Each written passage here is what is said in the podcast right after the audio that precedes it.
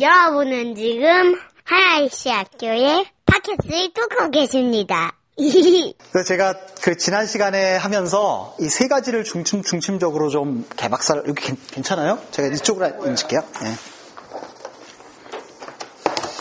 해보자. 이제 그렇게 얘기를 했죠. 그래서 뭐를 얘기했었냐면 처음에는 당연하지. 그래서 지난 시간에는 은혜에 대한 이야기를 좀 하면서 은혜가 우리를 자유롭게 하는 게 뭐냐 이제 이런 얘기를 했고요. 그다음에 두 번째 이번 시간에 할 게 아 옛날이요. 옛 어, 옛날로 돌아가고 싶어하는 것으로부터의 자유함이 어떤 거냐 이제 이런 거를 하려고 그러고요. 다음 주는 나는 소중하니까 내 내 자신을 내가 어떻게 보느냐 혹은 지나치게 나 중심적으로 나를 보기 때문에 내가 그 빠지게 되는 트랩 이런 것들을 좀 이야기를 어, 한다 그랬죠. 그래서 제가 그러면서 제가 이제 말씀드렸던 게 이제 억압이나 압제, 어뷰즈 이런 것으로부터의 자유는 다루지 않는다 이제 이렇게 말씀드렸습니다. 어, 제가 하면서도 약간 좀 조심이 되는 게 어, 혹시 너무 제가 드리는 말씀이 그러니까 모든 게 다 네 잘못인 것으로 이렇게 생각해라 라는 메시지를 드리지 않을까 하는 게 좀 조심스럽긴 해요. 근데 그렇지 않, 않다는 거죠. 실질적으로 내가 일방적인 피해자인 경우가 있기 때문에 그런 경우에는 그러니까 내가 뭔가를 더 잘해가지고 뭔가를 임프루브 해야 돼 뭐 이런 이런 부담을 갖는 것이 오히려 나를 더 자유롭지 못하게 만들 수 있다는 거죠. 그래서 이제 그런 건 좀 조심할 필요가 있지만 그럼에도 불구하고 일반적으로 어, 나를, 나를 자유롭게 만들지 못하는 것들은 어, 지금 제가 이제 세 가지 다루는 것들을 포함해서 이제 몇 가지 그 나 자신 안에서 해결되지 못한 죄의 문제라든가 또 지나치게 나 중심적으로 생각하는 문제라든가 뭐 이런 것들이 어, 문제가 될 수 있기 때문에 제가 이제 이것들을 좀 설명을 드리는 겁니다. 그래서 오늘은 아 옛날이요 두 번째 섹션을 하려고 그러고요. 어, 지난 시간에 했던 것처럼 우선 이제 심텀들을 먼저 좀 보죠.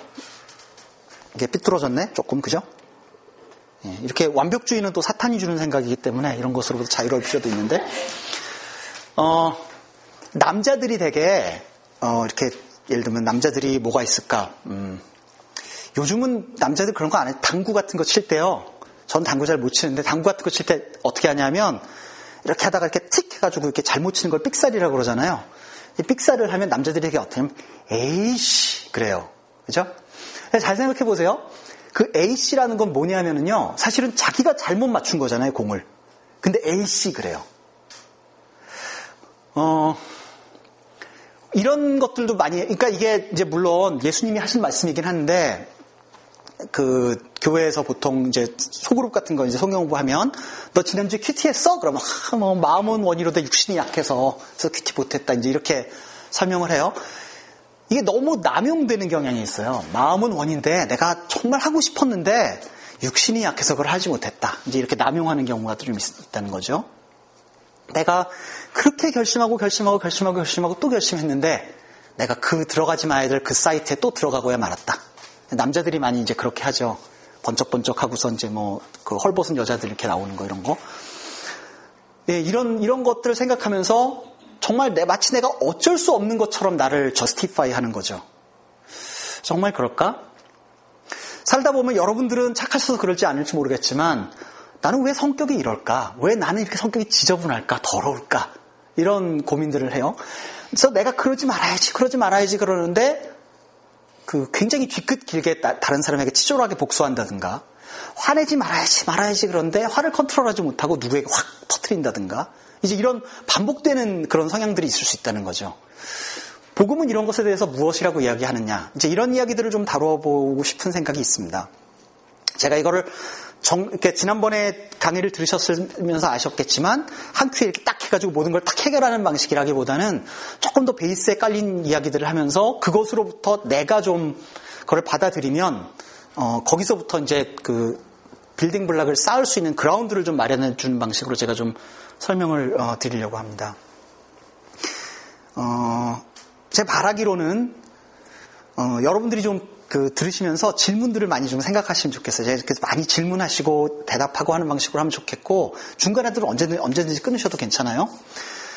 어, 이제 여러분들이 들으시면서 어, 여러분 중에 어떤 분들은 이제 교회 생활을 오래 하신 분도 있고 어떤 분은 그렇지 않은 분들도 있고 그래서 제가 가능하면 아주 베이스한 생각들도 이제 그 많이 나눠드리려고 생각을 하고 가끔은 조금 더 베이스보다 이렇게 좀 뛰어넘는 어떤 생각들을 좀 말씀을 드리기도 하 려고 그러고요. 어떤 경우에는 교회 생활이 굉장히 익숙하고 오래되어 있는데 어, 옛날에 들, 었던 거를 많이 까먹으신 분들 이런 분들에게도 좀 해당되는 이야기들을 좀 섞어서 많이 하려고 그러, 그렇게 노력을 했거든요. 그래서 혹시 아 저거는 내가 너무 너무 쉬운데 아니면 저건 내가 다 알고 있는데 이제 이렇게 생각을 하는 것이 있어도 이제 제가 그렇기 때문에 여러 여러분들에게 어떤 분들에게는 좀 이렇게 어 이렇게 안 맞는 것처럼 느껴질 수 있다 이제 이런 얘기를 좀 드립니다. 자 우리가 알고 있는 바대로 우리가 믿고 있는 복음은 이런 거죠. 우리에게는 정말 소망이 없었어요. 완벽한 절망사 가운데 어둠 속에 있었다. 이제 그, 어, 골로소세 같은 데는 그런 나오죠. 어둠 속에 있었던 우리를 빛 가운데로 복음을 통해서 하나님께서 끄집어내신 거죠. 그래서 하나님께서 하신 거죠. 제가 이제 지난 시간에 은혜라는 걸 얘기했죠. 근데 그거는 그냥 애매한 것이 아니고 완벽한 구원이죠. 완전히 절망인 상태로부터 완벽한 소망의 상태로 우리를 옮겨 놓으셨다. 이게 복음이 하는 거죠. 그리스도의 사랑이 우리를 그렇게 강권하신다라는 이제 성경이 그렇게 표현이 나오는데, 어, 그러니까 compel us. 그러니까 그리스도의 사랑이 우리를 강권하시기 때문에 우리가 다시 돌아갈 수 없, 없는, 그, 돌아올 수 없는 다리를 이제 건너왔다. 이제 이것이 복음이 이야기하는 거죠. 오케이. 그래. 이제 뭐 교회 많이 다니시면 알겠어. 이거 다 많이 들었어. 그래서 그게 나를 어떻게 자유롭게 해? 글쎄, 이렇게 한번 생각해 보세요. 이게 이제 모세가 꽝 해가지고 홍해가 갈라지는 그림이에요. 출애굽을 했을 당시 이스라엘 백성들의 상황을 한번 생각을 해보세요. 이집트에서 노예로 있었어요. 그 사람들이 노예를, 노예를 생활을 하면서 그 사람들이 꾸었, 던 소망이 무엇, 무엇이었을까요? 내일은 나를 채찍질 하던 저 이집트 병사가 조금 덜 때렸으면 좋겠다. 내일은 지금처럼 일이 조금 고되지 않고 조금 덜 힘들었으면 좋겠다. 이런 것들이 이 사람들이 꿨던 소망이었을 거예요. 이 사람들이 홍해가 갈라져서 우리가 이집트를 나갈 수 있을 것이라는 걸 상상할 수 있었을까요? 아마 못했을 거예요. 복음이 사실은 우리에게 그런 거라는 거죠. 하나님 당신이 이 땅에 오셔서 그분이 십자가에 친히 매달리셔서 우리를 구원하셨다라는 것을 사람들이 그 전에 상상할 수 있었을까요? 그게 불가능한 일이었는데 하나님께서 하신 거죠. 홍해가 갈라지기 전까지 이집트에 있었던 노예로 살고 있었던 이스라엘 백성들에게 아무 일도 일어나지 않았던 것처럼 예수께서 십자가에 달리셔서 우리 죄를 해결하시고 부활하시기 전까지 우리에게 그런 소망을 꿈도 조차 꿀 수 없는 그런 사람이었다는 거죠.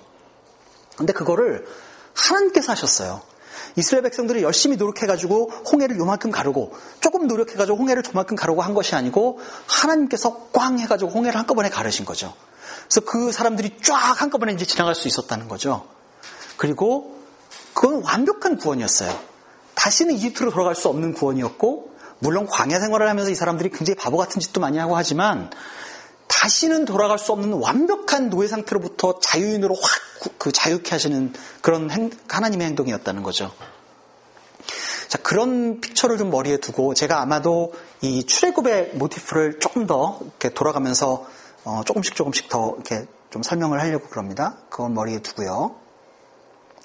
한번 생각을 해보세요. 그럼 뭐가 문제냐? 어, 제가 이제 한 세 가지 정도를 그 여기서 어, 아이템아이즈하게 좀 설명을 드리고요. 여러분이 혹시 원하시면 조금 더 그 피드백을 받아서 다른 것도 설명을 해볼 수 있을 텐데 세 가지를 먼저 좀 한번 얘기를 해보려고 그럽니다. 첫 번째로는 자꾸만 의심한다. 그리고 자꾸만 죄의식에 사로잡힌다. 죄의식이라기보다는 죄책감에 사로잡힌다가 더 맞는 말인데 죄책감에 사로잡힌다. 두 번째는 자꾸만 돌아가고 싶어 한다. 세 번째로는 내가 어떤 존재인지를 잊고 산다. 제가 이 세 가지를 오늘 지금 어, 아 옛날이요라는 띠으로 이제 좀 한번 고트로 하면서 설명을 좀 드리려고 합니다. 첫 번째, 자꾸만 의심한다. 죄책감에 사로잡힌다.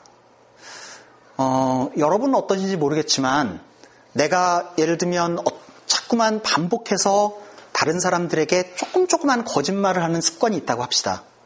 그래서 나는 거짓말하지 말아야지, 말아야지, 말아야지 이런 생각을 하는데 조금 지나다 보면 누가 너 그거 어땠어? 그랬을 때 그냥 순간 탁 튀어나오는 말이 당장 어떤 이 상황을 모면하기 위한 거짓말을 내가 반복해서 한다고 그래요.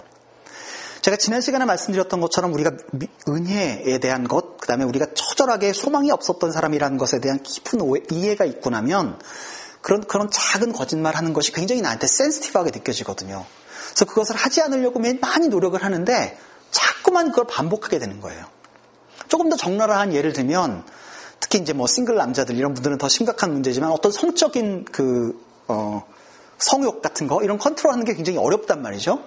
그래서 뭐 10대, 20대 초반 이런 애들이 자꾸만 들어가지 말아야 될 사이트에 들어가는 거예요. 하지 말아야지, 하지 말아야지, 하지 말아야지 결심을 하는데 어느 날 뭐 새벽 1시에 거기 들어가 있는 나 자신을 발견한단 말이에요. 그럼 그러고 나서 막 절망하고 내가 왜 그랬을까 이렇게 하는 거예요. 그러면 아, 난 나쁜 놈이야 이렇게 죄책감에 자꾸 사로잡히는 거죠. 그런 생각들이 있어요. 그러면 과연 내가 정말 구원받은 사람이 맞나? 내가 정말 크리스찬이 맞나? 크리스찬니티가 얘기하고 있는 진리가 너희를 자유롭게 하리라 하는 그 이야기가 나에게도 적용되는 게 맞나? 이런 고민을 할 수 있다는 거죠. 정말 그런가? 어, 일반적으로 딜은 딜이 얼마나 시그니피컨트인가 한다 하나 하는 건 그 액수에 비례해요. 제가 어떤 그 땅을 사면서 아, 이 땅을 내가 천불에 주고 사겠다. 뭐 그러면 그 땅의 가치가 천불짜리인 거죠. 근데 내가 그거를 백만 불을 주고 사겠다 하면 그 땅의 가치가 백만 불인 거죠. 천불짜리를 사는 집과 백만 불짜리를 사는 집에 살 때 내 자세도 굉장히 다를 거예요. 그죠? 예를 들어 볼게요. 제가 여러분들 그 코카콜라를 1불을 주고 vending machine에 샀어요. 그럴 때 그 코카콜라에 나와 있는 그 뒤에 막 nutrition fact 막 이런 거 있죠. 그 열심히 읽어보시는 분들 얼마나 계세요? 별로 없어요. 왜냐면 1불짜리거든요. 그런데 여러분들이 집을 만약에 산다면 예를 들면 뭐 돈을 많이 벌어서 one million짜리 집을 산다고 합시다. one million짜리 집을 살 때 거기 나와 있는 서류들을 어떻게 볼까요? nutrition fact 보는 것처럼 휙 넘어갈까요? 꼼꼼히 볼 거예요. 여기 무슨 집에 하자가 있나, 여기 뭐 물은 안 들어오나, 수도는 어떠냐, 뭐 전기는 어떻게 되나, 꼼꼼히 볼. 그 옛날에 집에 살던 사람은 어떤 사람이야, 이런 것도 막 알아볼 거고요. 왜 그러냐? one million짜리거든요. 우리가 닥친 이 deal이 얼마나 significant한가 하는 것은 그 액수에 비례하거든요. 그런데 우리가 복음이라는 deal을 받았을 때 그 deal이 어떤 것인지를 생각하면 그 deal의 deal을 위해서 하나님께서 pay하신 것이 무엇인지를 보면 되죠. 그게 뭐예요? 하나님께서 십자가에 달리셨어요. 예수께서 십자가에 달리시면서 온몸을 다 찢으시고 희생하신 거죠. 예수께서 독생자이신 예수께서 십자가에서 달리실 만큼 이 딜이 시그니피컨트하다는 거죠. 음, 모든 죄는 우리가 제가 예를 들면 어, 서영자매가 거짓말을 했다고 칩시다. 어, 뭐 나쁜 뭐 거짓말 해가지고 막 돈을 뭐 사기를 쳤어요. 그러면 이렇게 흔히 우리들이 생각하기에는 아 내가 저 사람에게 잘못했다. 저 사람이 피해자고 내가 가해자다 이렇게 생각을 하죠. 맞아요. 어떤 의미에서. 그런데 하나님께서 세상을 창조하셨고 하나님께서 세상을 아름답게 돌아가도록 창조를 하셨다면 그렇다면 그것을 바이올레이트하고 있는 나의 죄악된 행동은 죄악된 행동의 궁극적인 피해자는 하나님이세요. 그렇기 때문에 내가 하고 있는 모든 잘못들, 내가 하고 있는 모든 죄들의 그 피해자가 하나님이시기 때문에 그것에 대한 용서도 하나님으로부터 와야 되는 거죠. 그래서 그 용서하는 권한이 하나님에게만 있는 거예요. 근데 하나님께서 그걸 용서하셨어요. 뭐를 통해서? 예수님의 십자가를 통해서. 그러면, 그러면 내가 이 얼마나 significant한가 하는 것들을 깊이 좀 생각하면서 누군가가 나에게 요, 내가 이제 요만한 땅이 한 뭐, 뭐 요, 요만한 방, 방만한 크게 땅이 하나 어디 있다고 칩시다. 근데 누가 와가지고 그걸 one million에 사겠다고 했다고 합시다. 그러면 제가 심지어는 그게 말도 안 되는 deal이라고 생각한다 하더라도 누군가가 세상 요만한 거를 one million에 산다고 한다면 이게 정말 중요한 거구나 라는 생각이 들지 않겠어요? 우리가 심지어는 복음이 우리에게 주어진 것이 굉장히 잘 이해도 안 되고 그게 도대체 무슨 의미인지 잘 모른다 하더라도 하나님께서 그것을 위해서 지불하신 값이 무엇인지를 정말 정확히 그걸 깨닫고 나면은요, 내가 의심이 된다 하더라도, 그것이 정말, 정말 맞나 하는 것이 정말 헷갈린다 하더라도, 내가 피부에 다가오지 않는다 하더라도, 그것이 정말 시그니피컨트하다는 거죠. 우리가 그 자꾸만 의심을 한다든가 죄책감에 사로잡힌다든가 그래서 정말 내 죄가 의심, 해결된 게 맞아? 라는 질문이 들 때 때로 우리가 돌아가야 할 장소는 뭐냐면 이것이 얼마나 시그니피컨트한가 것들을 자꾸 반복해서 생각하는 게 중요할 수 있다는 겁니다. 아까 이제 출애굽할 때 얘기를 들었지만 이렇게 생각해 보세요. 내가 이스라엘 백성 중에 한 사람이에요. 그래서 이제 뭐 이렇게 쫄래쫄래 모세 뒤를 따라가고 있었어요. 모세가 꽝 하니까 홍해가 확 갈라졌어요. 근데 어떤 사람은 꽉 갈라졌다 그러고 막 지나가요. 그래서 야 신난다 그러고 난 드디어 해방을 맞았구나 이제 막 그래서 막 가는 거예요. 근데 어떤 사람은 이렇게 보니까 물이 이렇게 높이 양쪽에 있는 거예요. 그, 리고 여기 내가 지나가도 물이 안 쏟아지는 거 맞아? 막 불안한 거죠.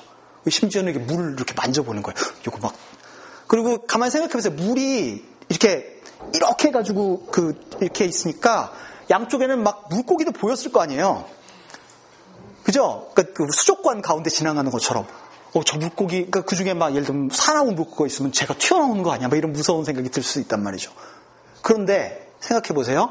신났다 그러고 지나간 사람하고, 어, 이거 지나가도 맞아? 라고 막 조마조마해서 지나갔던 사람하고, 그 사람들이 홍해를 건너가지고 자유를 얻는 것에는 차이가 있나요? 전혀 없어요. 우리가 어떻게 생각하고 있느냐 하는 것에 의해서 팩트가 바뀌는 것이 아니고 내가 어떻게 느끼느냐 하는 것에 의해서 팩트가 바뀌는 것이 아니고 그 팩트가 어떠한 것이냐 하는 내용이 훨씬 중요한 거죠. 내가 자꾸만 의심하고 죄책감에 사로잡힐 때 그것 돌아가야 할 장소가 이제 거기일 수 있다는 거죠. 내가 얼마나 잘 믿느냐 그러니까 내가 막 아, 믿어야 돼 믿어야 돼 믿어야 돼 해가지고 해결할 문제라기보다는 그것이 어떠한 내용인지를 자꾸만 이제 잘 살펴보는 게 중요하다는 거죠. 죄책감과 죄의식에 대해서 이제 제가 표를 또 지난주에 계속 표 만드는 거 많이 했죠? 네. 표를 한번 만들어 봤어요. 죄책감은 부정적인 생각인 거예요. 그래서 아, 내가 또 이렇게 잘못했어. 난 또 나쁜 놈이야. 이렇게 생각을 하는 거죠. 죄의식은요. 긍정적일 수 있어요. 자, 내가 이렇게 잘못을 했지만 이것으로부터 내가 벗어나야지 라는 생각을 할 수도 있고요. 내가 이렇게 잘못했지만 세상에 이런 나를 하나님께서 구원하셨구나. 그러니까 은혜로 인도되는 거죠. 그래서 죄책감은 절망으로 인도하지만 죄의식은 은혜로 우리를 인도할 수 있는 거죠. 그래서 죄책감은 네가티브 피드백이에요. 내가 잘못했지? 난 또 나쁜 놈이야. 난 나쁜 놈이니까 또 잘못해야 돼. 이렇게 해가지고 계속해서 나를 이제 점점 점점 그 나쁜 구렁으로 나를 점점 빠뜨리는 거예요. 그렇지만 죄의식, 건강한 죄의식은 아, 내가 이렇게 잘 못하고 있구나라는 걸 인식하고 그것으로부터 나를 조금씩 조금씩 끄집어내는 거죠. 그 은혜라는 걸 인식함으로 말미암아서. 죄책감으로서 나오는 티피컬한 증상은 나는 나쁜 놈이야. 나는 안 되는 놈이야. 이런 거지만 죄의식은 이런 나를 하나님께서 구원하셨어. 그리고 나도 이제는 하나님께서 기뻐하시는 사람으로 바뀌어야지. 이제 이렇게 내가 트랜스폼 될 수 있다는 거죠. 죄책감을 가진 사람의 특징은 숨고 감추어요. 내가 자꾸 숨고 내가 이런 사람이 있다는 걸 숨고요. 그리고 어, 그 이런 나의 모습을 자꾸 그 표장을 하죠. 더 굉장히 좋은 사람인 것처럼. 근데 건강한 죄의식이 있다면 이걸 드러내고 고백해요. 저는 특별히 이제 우리 교회 같은 이런 크지 않은 공동체 세팅에서 굉장히 중요한 것이 서로 그 소그룹 세팅 같은 데서 서로 자기가 얼마나 연약한 사람이고 부족한 사람인지를 자유롭게 나누는 게 굉장히 중요하다고 생각해요. 제가 대학교 때 어, 저도 이제 그때 요, 만한 크기, 요보다 사실 조금 더 작은 교회, 이, 이, 정도 크기 교회였구나. 그런 교회에 이제 다녔는데, 그 교회에서 같은, 같은 교회에 다니는 제가 다니고 있었던 학교 교수님이 소그룹을 하면서 자기가 플레이보이 잡지, 그때는 이제 포르노 사이트 이런 거 없었습니다. 플레이보이 잡지를 봤다는 얘기를, 어, 그 당시 대학원생이었던 저한테 이제 해주신 거예요. 저는 이해가 안 됐어. 아니, 저분은 교수님이고, 나는 학생이고, 저분이 왜 나한테 그런 얘기를 하지? 이 세팅에서 그거 안 해도 되는데, 굳이 그런 얘기 안 해도 되는데. 근데 건강한 공동체에서 서로 자기의 죄를 고백하고 그것에서 정죄하고 그런 것이 아니고 그 죄를 고백하면서 이런 포지티브 피드백을 그 하고 하는 그 사이클로 들어가는 것은 공동체 전체와 그 개인을 굉장히 건강하게 만드는 것 같아요. 전 우리 교회에서 소그룹 모임에서 개인적으로 만나서 자기의 것들을 자꾸 숨고 감추고 가면 쓰고 하는 것이 아니고 자유롭게 자기의 아픈 점, 아픈 점들과 부족한 점들을 자유롭게 나눌 수 있는 분위기가 되는 것이 굉장히 중요하다고 생각해요. 죄책감은 자꾸만 과거에 집착해요. 그래서 내가 지난번에 그때 그걸 잘못했어. 그때 내가 그, 그때 그 하지 말았어야 돼. 자꾸 이제 과거에 집착하지만 죄의식은 미래를 바라보죠. 나는 그래. 그렇게 잘못했어. 난 나쁜 놈이야. 그렇지만 하나님께서 나를 이렇게 인도하고 계셔. 미래를 바라볼 수 있게 되는 거죠. 그래서 죄책감은 사탄이 주는 생각이라면 죄의식은 성령께서 우리를 이끄시는 것인 거죠. 자, 반복해서 생각해 봅시다. 내가 느끼고 생각하는 것과 실제가 다를 수 있어요. 내가, 내가 정말 내가 죄, 죄가 정말 해결된 거 맞아? 라는 것이 의심이 된다 하더라도 실제로 죄가 해결, 해결되신 것이, 된 것일 수 있다는 거죠. 생각해 보세요. 제가 예를 들면요, 어, 수술을 한다고 합시다. 수술, 수술을 받는다고 합시다. 그래서 수술을 받기 위해서 어, 수술대 위에 누워 있어요. 근데 뭐 물론 수술대 위에 누워 있을 때 의사들이 그렇게 하진 않지만 아주 살벌하게 생긴 메스를 이렇게 들고 이제 그걸 배를 이제 가르는 거잖아요. 예, 아주 살벌한 거잖아요. 그렇게 그 살벌한 수술 과정이 어떻게 진행될 걸 제가 아는 거예요. 근데 제가 몸속에 예를 들면 맹장염이 있어요. 맹장이 이제 막 아파가지고 이걸 빨리 수술하지 않으면 큰, 크게 이제 문제가 생기는 거예요. 그럼 어떻게 해요? 제가 빨리 마취를 받고 배를 째고 그 문제가 생긴 거를 어떻게든 고쳐야 되는 거 아니에요. 그런데 저는 어떻게 생각하냐면 수술이 무서운 거예요. 그죠? 저걸로 내 배를 가르는 거 맞아? 무섭잖아요. 자, 나의, 나의 그 무서운 감정, 무서운 feeling, 그것에 대한 겁나는 그 어떤 느낌, 이것과 이것을 고쳐야 한다. 나는 이, 이, 이것을 고치면, 어, 이 맹장염으로부터 내가 자유로울 수 있다 라는 팩트와 이것이 이제 나와 싸우고 있는 거잖아요. 그럴 때 내가 이것이 정말 심지어는 내가 이제 말하자면 맹장염이 정말 무서우면 아니야 저 의사가 정말 경험이 부족한 사람이어가지고 막 배를 가르면 내가 정말 많이 아플 거야 막 이런 의심이 들기도 하고 정말 내가 이러다가 죽으면 어떻게 하지 막 이런 별의별 생각이 들기도 하고 정상적으로 근데 생각해 보면 빨리 배를 갈고 그거 고쳐야 되는 거예요.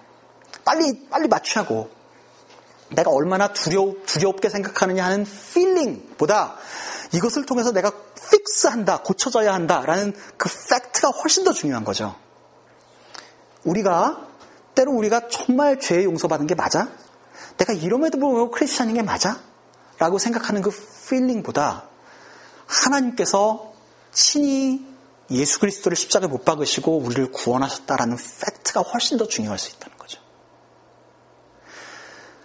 우리가 너무 그 내가 가진 feeling으로부터 내가 가진 feeling을 너무 중시하는 그 성향들이 있는 것 같아요. 제가 이제 사실은 다음 시간에 그, 어, 그, 나, 나로부터 나의 이제 갇혀져 있는 부분들에 대해서 조금 더 설명을 드리려고 그러는데.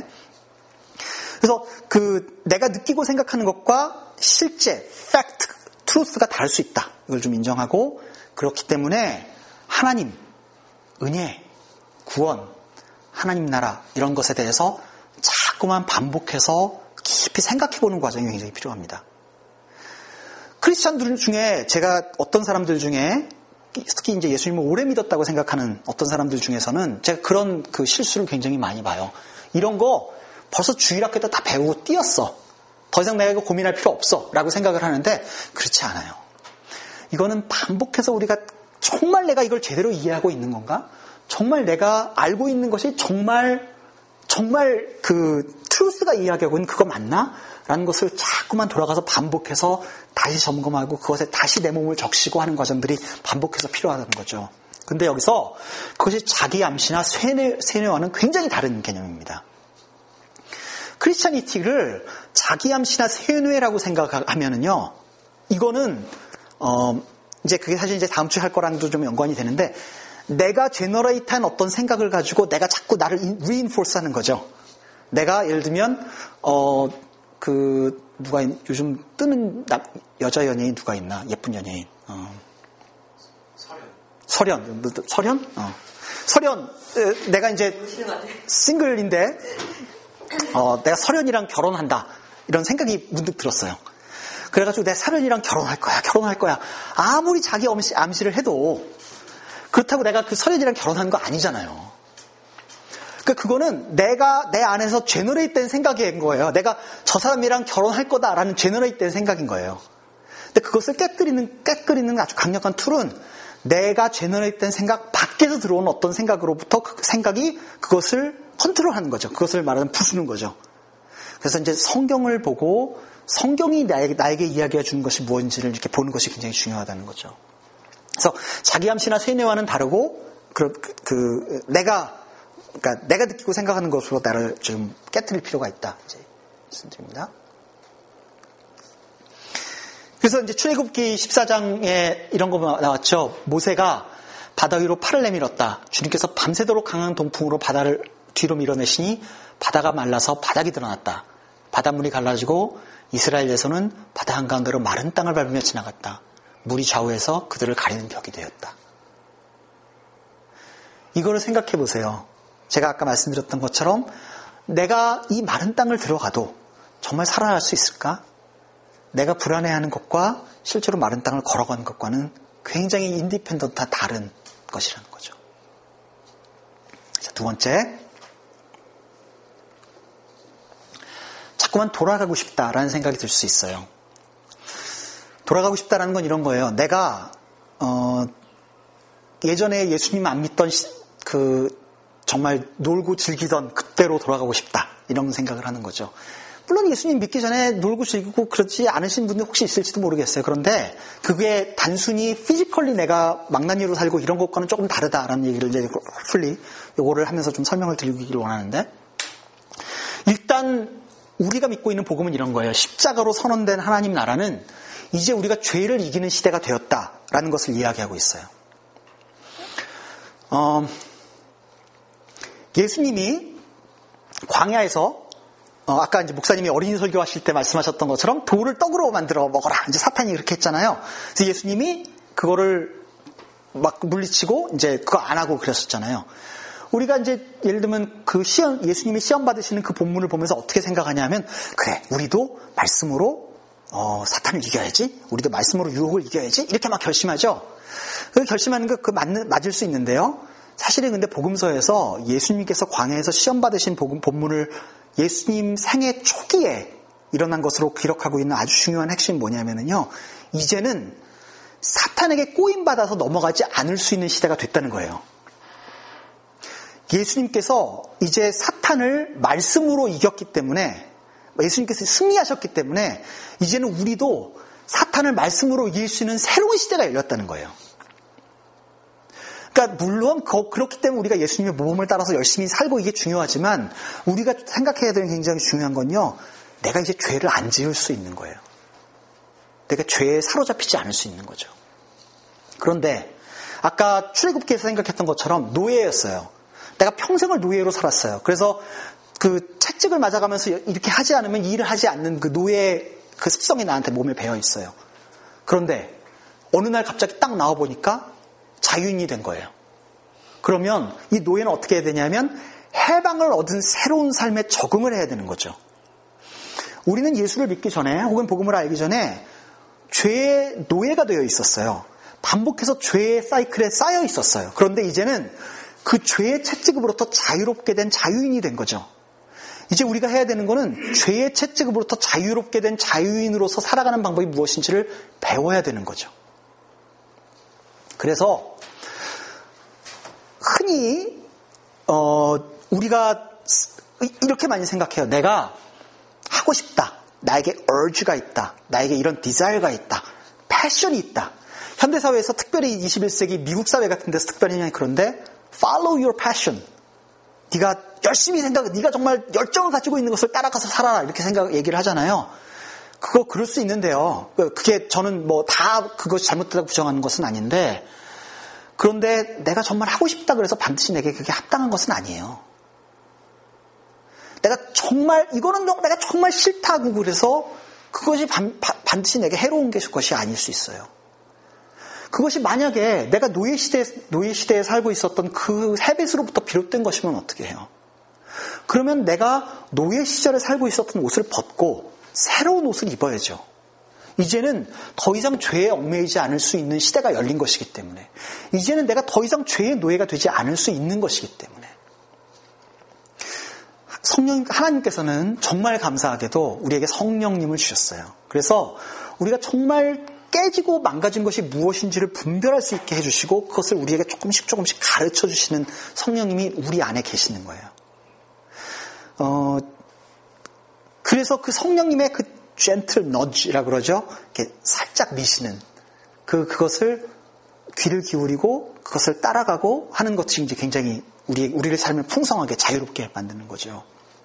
그래서 죄와 싸우는 것을 한번 봅시다.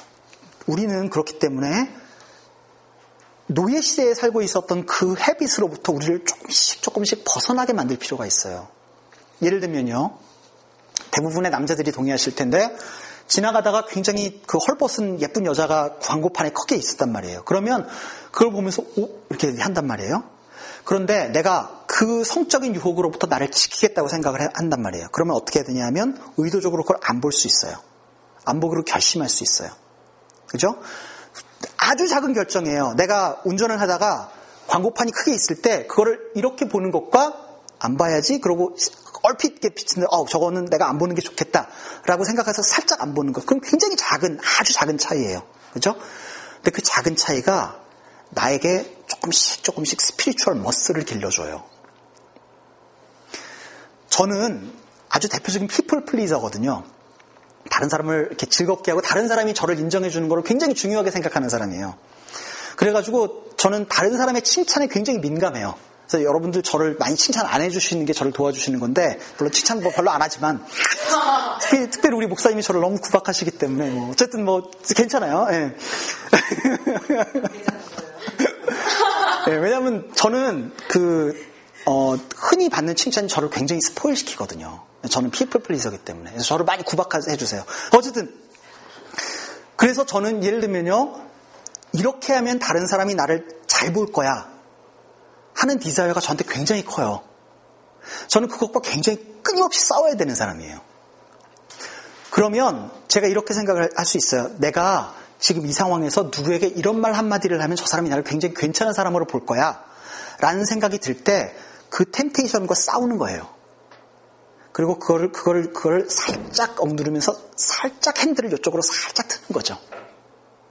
그 행동을 조금 하는 것, 그거 하나가 나를 이렇게 가고 있었던 나를 요만큼 트는 거예요. 그리고 이렇게 가다가 나를 또 요만큼 트는 거죠. 그것이 반복되면 내 안에 spiritual muscle이 생겨서 굉장히 강력한 유혹과도 내가 싸울 수 있는 사람이 되는 거죠. 그리고 어느 순간에 보면 이렇게 가고 있었던 내가 이렇게 가는 거죠. 그게 크리스찬이 바뀌어 나가는 방식인 것 같아요. 내 안에서 말씀하시는 성령님의 음성에 조금씩 조금씩 순종하면서 가는 거죠.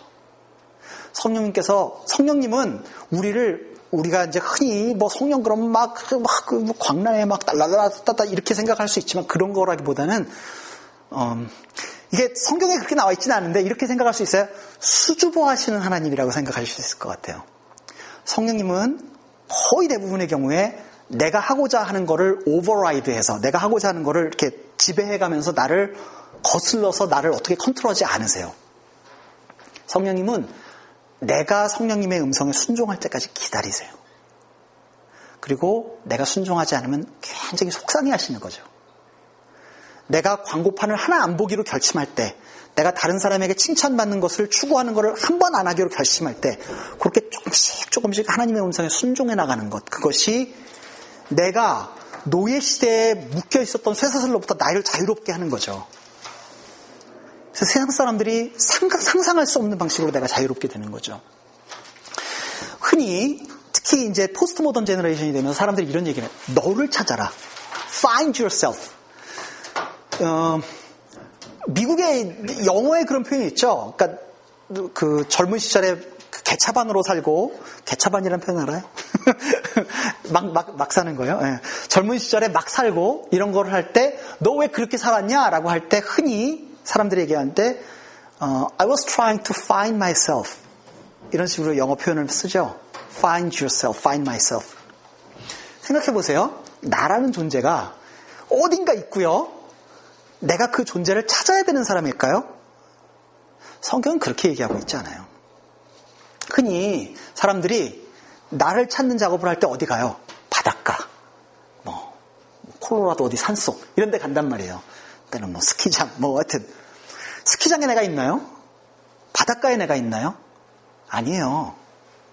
나를 찾는 작업을 통해서 내가 자유롭게 되는 것이 아니고 선포된 복음이 무엇인지를 내가 내 안에 싱크인함으로써 내가 자유롭게 되는 거예요. 이집트에서 노예 생활을 하고 있었던 백성들이 홍해를 건너가지고 광야에 나갔어요. 그 사람들이 그래서 내가 내가 어떤 사람인지를 내가 막 광야에서 열심히 묵상해가지고 나를 찾는 것이 아니고 나는 노예였는데 하나님께서 홍해를 가르고 구원하신 사람이라는 것을, 것을 받아들이면서 그내 아이덴티티를 찾게 되는 거죠. 그래서 나를 믿고 나를 찾는 것을 그쳐야 합니다. 예, 그거는 이제 다음 시간에 제가 조금 더 설명을 드릴게요. 죄와 싸울 때 그래서 나를 찾는다. 이거 이것으로부터 좀 자유롭게 되는 게 중요하고요. 저 이거는 제가 어, 어떤 부분 분들은 이거 뭐 동의하지 안, 하실 수도 있는데 전 이렇게 생각해요. 그 애니어그램, 뭐 MBTI 이런 거 아시나요? 예, 뭐냐면 이제 성격 분석이에요. 그래서 이제 뭐 나는 뭐 성격을 분석해 보니까 나는 내성적이고 나는 뭐 굉장히 막 그 즉흥적인 사람이고 나는 뭐, 뭐 머리로 생각하는 것보다 느끼는 게 훨씬 중요한 사람이고 이제 이런 이런 내 성향을 찾는 거예요. 오케이 좋아요. 그렇게 할 수 있어요. 그런데 내가 어떤 특정한 성향의 사람 이러는 것이 어, 나를 어떤 죄로부터 excuse 하지 못해요. 제가 예를 들어 볼게요. 제가 아까 말씀드렸던 것처럼 저는 people pleaser예요. 다른 사람을 다른 사람부터 인정받는 것이 굉장히 정, 굉장히 중요한 사람이에요. 오케이, 나는 다른 사람부터 인정받는 게 굉장히 중요해. 라고 생각하고 있기 때문에 다른 사람의 인정을 추구하는 그 행, 행 동을 반복해서 하는 것 그것이 나에게 excuse 되지 않아요. 여전히 그건 나, 나를 파괴적으로 망가뜨리고 있는 나의 아주 약점인 거예요. 내가 예를 들면 어떤 특별한 특별한 성향에서 내가 게으르다고 합시다. 그래서 나는 뭐, 뭐 게으른 게 몇 번 유형이죠? 9번인가? 하여튼 뭐, 왜 무슨 뭐 9번, 애니어그램 보면 9번인가 뭐 그런 거 있어요. 뭐 9번 유형이기 때문에 나는 게을러. 그러니까 나는 게을러도 돼. 그렇지 않아요. 게음, 그러니까 나는 게음, 게으름이라는 죄와 조금 더 열심히 싸워야 되는 사람인 거죠. 그리고 많은 경우에 저는 저 같은 피플 플리저는 이렇게 다른 사람의 인정을 받는 것, 것과 정말 더 열심히 싸워야 되고 많은 경우에 때론 져요. 그 싸움에서. 괜찮아요. 왜냐하면 하나님께서 이미 그걸 해결하셨어요. 십자가에서. 내가 해야 하는 것은 그렇기 때문에 새로운 identity로 그 발견된 나, 나, 나, 나라는 그 새로운 identity 안에서 그것, 그 방식으로 살아가는 방법을 배워가는 거죠. 평생 그렇게 주님과 동행하면서 살면서 조금씩 조금씩 더 주님 닮은 사람이 되어가는 거죠. 그래서 나를 속이는 음성에 속지 않는 것이 중요합니다. 그러니까 나는 아까 이렇게 생각할 수 있어요. 제가 이제 아까 people pleaser라고 말씀. 다른 사람들의 인정을 하는 게 굉장히 중요해요. 그러니까 오 케이 오케이 다른 사람 인정 인정 인정 인정 인정 인정 인정 이렇게 발을 동동 구르면서 그렇게 하다 보면 하, 또 다른 사람의 인정을 이렇게 추구, 추구했네. 아, 난 진짜 안 돼. 이렇게 생각하는 것도 잘못이고요. 오케이. 나는 이것만 하면 진짜 다른 사람 인정 안, 안, 인정을 추구하지 않는 사람이 될 거야. 이런 잘못된 생각을 하는 것, 이런 그 false conception을 받는, 받는 것도 잘못이에요. 나는 완벽하지도 않지만 나에게 소망이 없지도 않아요. 그 텐션 안에서 내가 조금씩 주님을 닮아가면서 살아가는 거죠. 출애굽기 16장 보면 이런 게 있어요. 이스라엘 자손의 온 회중이 그 광야에서 모세와 아론을 원망하였다. 이스라엘 자손이 그들에게 항의하였다. 차라리 우리가 이집트 땅 거기 고기 가마 곁에 앉아 배불리 음식을 먹던 그때에 누가 우리를 주님의 손에 넘겨주어서 죽게 하였다면 더 좋을 뻔했습니다. 그런데 당신들은 지금 우리를 광야로 이끌고 나와서 이 모든 회중을 다 굶어 죽게 하고 있습니다. 이거 이런 거죠. 나보 광야에 나와 보니까 먹을 게 없는 거예요. 이제 이 출애굽 16장에는 이런 거 나오지만 출애굽기 다른 본문에 보면 내가 우리 그때 이집트 땅에 있을 때는 그때는 마늘도 먹었고 뭐뭐 뭐 배추도 먹었고 착하고 뭐 고기도 먹었고 다 먹지 않았느냐. 근데 지금 봐라 우리 먹는 거 봐라 이렇게 뭐 형편없이 먹지 않느냐. 이스라엘 백성들이 불평하는 그런 것도 나오잖아요. 맞아요. 당연히 그렇죠. 근데 생각해 보세요. 이스라엘 백성들이 이집트에서 왜 잘 먹었어요? 노예였잖아요. 이집트 사람들이 그 사람들을 왜 먹였어요? 노예로 일시키려고. 근데 이 사람들이 생각하는 거예요. 차라리 노예인 게 좋다는 거예요. 고기 먹는 게 훨씬 중요하니까. 그래요? 아니에요. 우린 노예로, 노예, 노예로 살도록 지원받은 사람들이 아니고, 우린 자유인인 거죠. 그래서 우리는 고기 먹는 것보다는 자유가 훨씬 중요한 사람인 거예요. 그런데 우리가 노예, 노예, 노예를 살아줘 보니까 고기 먹고 싶다 이렇게 생각을 하는 거죠. 그래서 우리가 그, 어, 이렇게 죄와 싸우면서 우리가 다시는 이제는 돌아갈 수 없는 거예요. 옛날로 돌아갈 수 있는 사람이 아닌 거예요. 니들 다시 이집트로 들어가서 노예 생활 할 수 없어. 니들은 자유인이야. 이렇게 얘기해야 되는 거죠. 자, 시간이 생각보다 많이 가서. 음. 세 번째로는 내가 어떤 존재인지를 많이 잊고 살아요. 어, 하나님은요, 이미 나에게 너무 많은 걸 투자하셨어요. 그래서 하나님은 이제 발을 빼실 수가 없어요. 어떻게 생각하면. 물론 이게 좀 웃기는 생각일지 모르지만 그렇게 생각할 수도 있을 것 같아요. 하나님이 예수님이 십자가에 달려서 죽으, 셔야할 만큼 우리를, 우리를, 우리에게 너무 많은 걸 투자하신 거예요. 그래서 하나님은 도저히 발을 빼실 수가 없어요. 하나님은 절대로 그래서 나를 포기하지 않으세요. 그래서 우리는 이렇게 가치 있는 존재라는 것을 인정하고 사는 것이 굉장히 중요합니다. 근데 이걸 이렇게 할 때 이것이 흔히 사람들이 생각한 대로 어 그래 너는 참 소중한 사람이야 뭐 그러니까 이렇게 쉘로우한 것이 아니고 깊이 있는 절망 속에 우리가 빠져 있었고 그 절망 속에서 일방적으로 구원하시는 하나님의 은혜에 의해서 내가 구원을 받았다는 그 이게 푹 떨어졌다 이렇게 올라오는 그 그그 그 비추를 이해할 수 하고 있어야 된다는 거죠. 요거는 같이 한번 읽어봅시다. 자, 로마서 8장 말씀인데 제가 참 좋아하는 말씀이 한번 같이 읽어봅시다. 자 시작. 그러면 이런 일을 두고 우리가 무엇이라고 말할 수 있겠습니까? 하나님이 우리 편이시면 누가 우리를 대적하겠습니까? 자기 아들을 아끼지 않으시고 우리 모두를 위하여 내어주신 분이 어찌 그 아들과 함께 모든 것을 우리에게 선물로 거저주지 않으시겠습니까? 하나님께서 택하신 사람들을 누가 감히 고발하겠습니까? 의롭다 하신 분이 하나님이신데 누가 감히 그들을 정죄하겠습니까? 그리스도 예수는 죽으셨지만 오히려 살아내셔서 하나님의 오른쪽에 계시며 우리를 위하여 대신 간구하여 주십니다. 누가 우리를 그리스도의 사랑에서 끊을 수 있겠습니까? 환란입니까? 곤고입니까? 박해입니까? 굶주림입니까? 헐벗음입니까? 위협입니까? 또는 칼입니까? 나는 확신합니다. 죽음도 삶도 천사들도 권세자들도 현재일도 장래일도 능력도 높음도 기쁨도 그 밖에 어떤 피조물도 우리를 우리 주 예수 그리스도 안에 있는 하나님의 사랑에서 끊을 수 없습니다.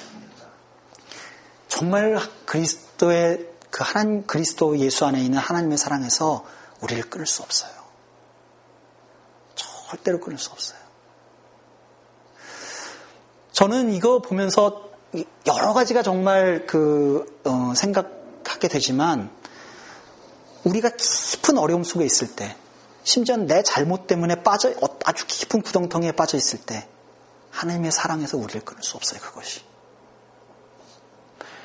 내가 어떠한 헐벗, 헐벗음에 있어도 어떠한 절망적인 상황에 있어도 그 절망적인 상황이 그리스도의 예수 안에 있는 하나님의 사랑에서 우리를 끊을 수가 없는 거죠. 심지어는요, 죽음도 끊을 수가 없어요. 죽음도 하나님의 사랑에서 우리를 끊을 수 없다라는 걸 생각해 보면 이렇게 생각할 수 있어요. 적어도 하나님의 사랑이라는 것이 죽음이라고 생각하는 엄청난 것보다 훨씬 더 크 다는 거죠. 하나님의 사랑이라는 걸 우리가 이렇게 define 하면요. 내가 오케이, 내가 지금 어, 그 job을 잃어가지고 직장을 찾고 있어요. 그래서 막, 뭐, 통장에 잔고는 줄어들어가고 있고, 나는 정말 빨리 job을 찾아야 되는 desperate한 상황이 있다고 합시다. 하나님의 사랑이라는 것이 예를 들면요. 그때 내가 좌합을 찾아주는 것이라면, 그런 것에 한정되어 있다면, 그러면, 그, 좌합을 잃은, 잃은 상황이라는 것을, 것으로부터 때로는 하나님의 사랑이 우리를 구원할 수 없다는 뜻이에요. 심지어는 내가 그때 잡을 찾지 못한다 하더라도 그렇다 하더라도 하나님의 사랑에서 우리를 끊을 수 없다는 거예요. 내가 생각하는 것만큼 내가 인생이 풀리지 않는다 하더라도 그럼에도 불구하고 그리스도 예수 안에 있는 하나님의 사랑에서 그것이 끊어질 수 없다는 거예요. 심지어 내가 죽는다 하더라도 내 인생이 종친다 하더라도 그렇다 하더라도 그 사랑에서 우리가 끊어질 수 없다는 거예요. 우리가 흔히 생각한 대로 내 상황이 나아지는 것이 하나님의 사랑으로부터 내가 내가 내가 하나님의 사랑을 받는 것이라고 생각하는 것과는 너무 다른 개념인 거죠. 그래서 흔히 이야기하는 대로 프로스퍼리티 가스필이라고 하는 거 있죠. 그 번영 신학 이거는 복음 아니에요. 복음이 이야기하고 있는 것은 이 땅에서 공급되는 어떤 것들과는 비교할 수 없는 복락이 하나님으로부터 온다는 거죠. 그게 단순히 뭐 예수 믿고 뿅 하고 죽어서 하늘나라 가서 힘을 듣고 날아다닌다는 것과는 또 다른 거라는 거 아시겠죠? 그거는 제가 지난번 강의 시간에 좀 말씀을 드렸지만요. 사랑은 사랑받는 대상의 가치를 높이죠. 내가 어, 내가 그 굉장히 변변치 않은 어떤 사람으로부터 사랑을 받는 건, 것과 뭐 엄청난 권력자의 총애를 받는다는 것 이것이 세상적인 가치, 가치관으로 보면 이 사람의 스테이터스를 다르게 만드는 거예요. 그렇죠? 그래서 옛날 왕정 시대에는 왕의 총애를 받는다 이게 굉장히 권력 굉장한 권력이었던 거잖아요. 그런데 우리는 예수님께서 그 대가로 희생된 사람들이에요. 이런 교회 오래 다니신 분들은 이런 이런 말 많이 들으실 거예요. 우리는 예수님 짤이에요. 내 생명과 예수님의 생명을 맞바꾸셨어요, 하나님께서. 그렇게까지 우리가 소중한 사람들이라는 거죠. 그래서 우리는 다시 돌아갈 수 없어요. 다시 예수님의 십자가가 마치 없는 것처럼 살 수 없는 거예요. 우리가 얼마나 소중한 사람들인데. 그래서 우리는 세상의 가치에 세상이 이야기하고 있는 어떤 것에 우리 영혼을 팔면서 살 수 없어요. 좋은 차 타는 거, 좋은 집, 집에서 사는 거, 우리 아들, 딸이 뭐 좋은 대학 가는 거, 내가 돈 많이 버는 거, 마누라 능력 있는 남편 만나는 거, 우리 이것에 목매면서 살 수 없는 거예요. 세상이 이야기하고 있는 그것에 우리 영혼을 팔면서 살 수 없는 거예요. 왜냐하면 우리는 세상이 제공하는 그것보다 훨씬 더 소중한 사람이기 때문에. 이게 정말 우리를 자유롭게 하지 않겠어요? 세상 사람들이 다 목매고 있는 그것으로부터 우리가 자유롭게 되는 거죠.